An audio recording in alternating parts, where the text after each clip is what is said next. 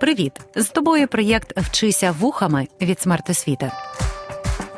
Вчитись можна не лише за столом чи партою, можна в потязі, автобусі, під час прогулянки чи лежачи у ліжку. Просто слухай і вчися. Радуйся, Марія, благодаті повна, Господь з тобою, благословенна ти між жінками, і благословенний плід лона Твого, Ісус. Свята Марія, Мати Божа, молись за нас, грішних, нині та в годину смерті нашої. Амінь. Аве Марія або Радуйся, Марія, молитва до Діви Марії у християнстві. Найпоширеніша молитва у католиків після Отче наш. На текст молитви написано багато музичних творів. Її можна почути у виконанні Робертіно Лоретті, Селін Діон, Бейонсе та багатьох інших співаків. Ми ж прослухаємо версію пісні молитви, яку виконав об'єднаний український хор на 125-й день повномасштабного російського вторгнення, коли українці під звуки сирен та вибухів відзначали День Конституції.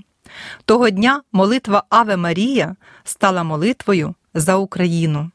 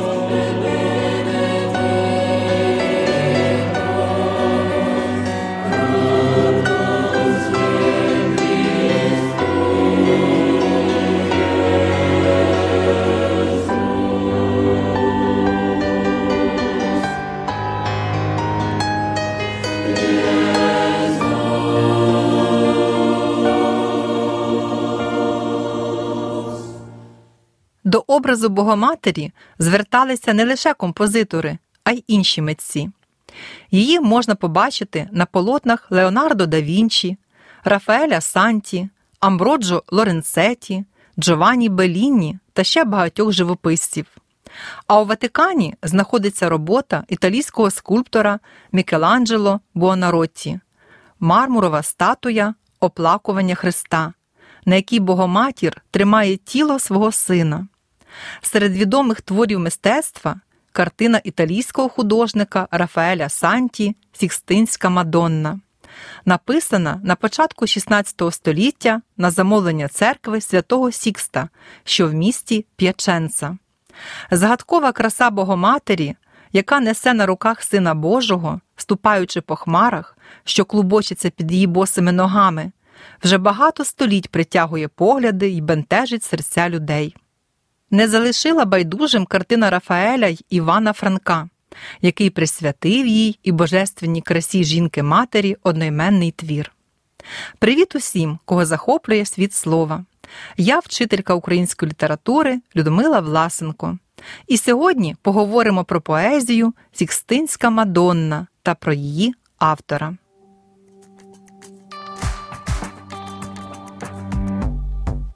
Іван Франко не лише перший український професійний письменник, що творив у різних жанрах і заробляв пером.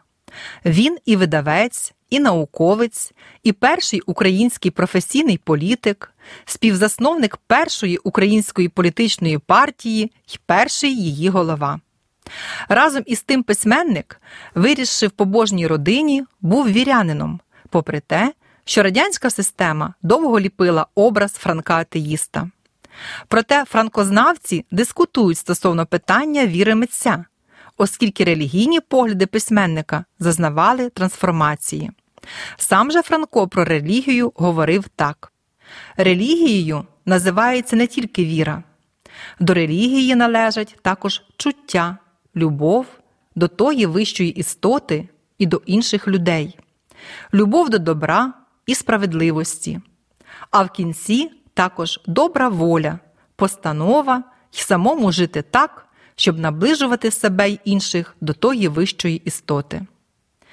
Митець у питанні віри був досить виваженим. Він товаришував з галицькими священниками, з митрополитом Андрієм Шептицьким, досліджував святе письмо, переклав книгу буття. А одного разу його зацікавила картина Рафаеля Санті Сікстинська Мадонна. Образ Богоматері на цьому полотні вважається найтрагічнішим. Це образ Мадонни в простому одязі в оточенні Божественного сяєва. На руках вона тримає немовля, маленького Ісуса, якого несе до людей, сподіваючись, що йому не заподіють шкоди. Мати розуміє, що має розлучитися із сином, тому, ймовірно, в її очах така приреченість, хоча свою долю вона приймає покірно. Біля ніг Мадонни схилилися свята Варвара та папа Римський Сікст II. До речі, є цікава деталь. На правій руці Сікста більшість людей бачить не 5, а 6 пальців. Критики досі сперечаються стосовно цього факту. Одні вважають, що це просто оптична ілюзія, створена художником, інші ж дотримуються думки, що пальців все-таки шість. І так живописець зробив умисне, ніби вказуючи на порочність папи. Хай там як, але головним образом картини є Божа мати. І саме її оспівує Франко, висловлюючи своє захоплення жінкою матір'ю у сонеті Сікстинська Мадонна. Пригадаймо, що називається сонетом. Це ліричний вірш, що складається з 14 рядків, двох чотири віршів та двох три віршів. Слухаймо поезію у виконанні Василя Обручова. Хто смів сказати, що не богиня ти? Де той безбожник, що без серця дрожі в твоє лице небесне глянуть може, не ткнутий блиском твої красоти? Так, ти богиня, мати райська роже, оглянь на мене з свої висоти. Бач я, що в небесах не міг найти богів, перед тобою клонюсь тоже. О Бозі духах можся сумнівати, і небо й пекло казкою вважати, та ти й краса твоя. Не казка, ні. І час прийде, коли весь світ покине, богів і духів лиш тебе, богини, чтить буде вічно тут на полотні. Ось як словник трактує значення слова Мадонна. У католиків це мати Ісуса Христа. У переносному значенні жінка, мати, чиста помислами, з біблійними рисами обличчя, яка є об'єктом поклоніння. Вірш Сікстинська Мадонна написаний у 1881 році і належить до збірки з вершин і низин.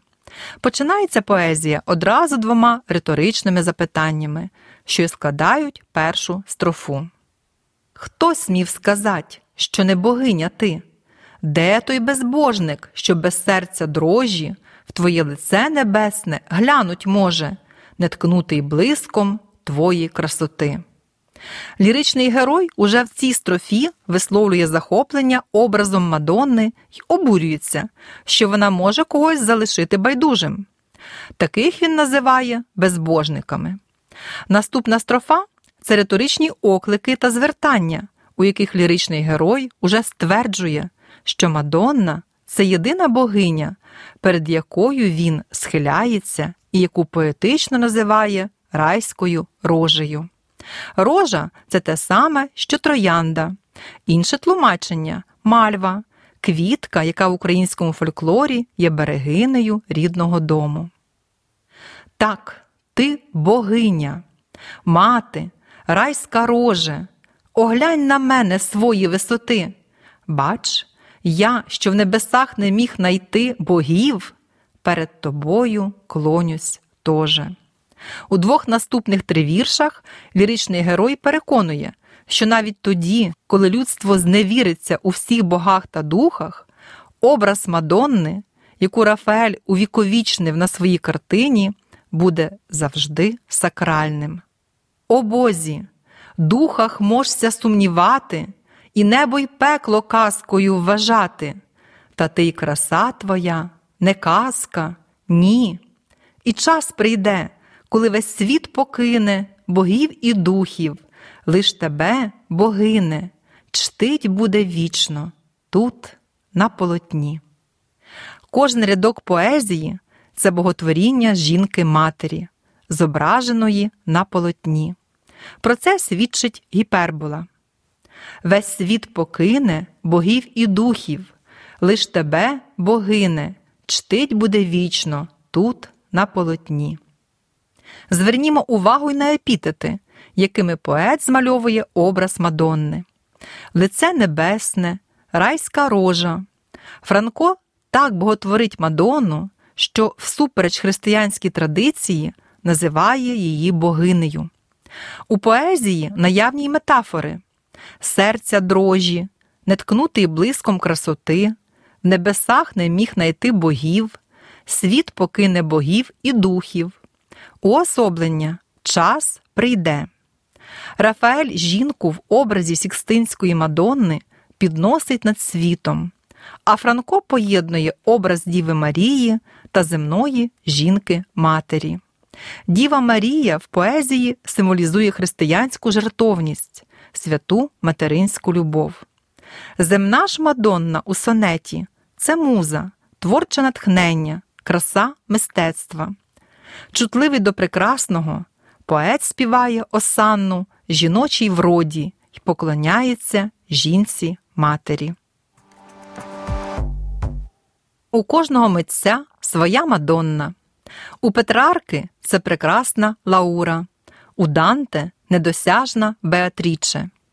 Чутливий до жіночої краси, Франко поклоняється їй і співає осанну. Жіноча врода надихала поета на створення кращих зразків української літератури. Про один з них ми говоритимемо ще в одному з епізодів. Це буде розмова про любов. Тож почуємось. А сьогодні з вами була я, Людмила Власенко.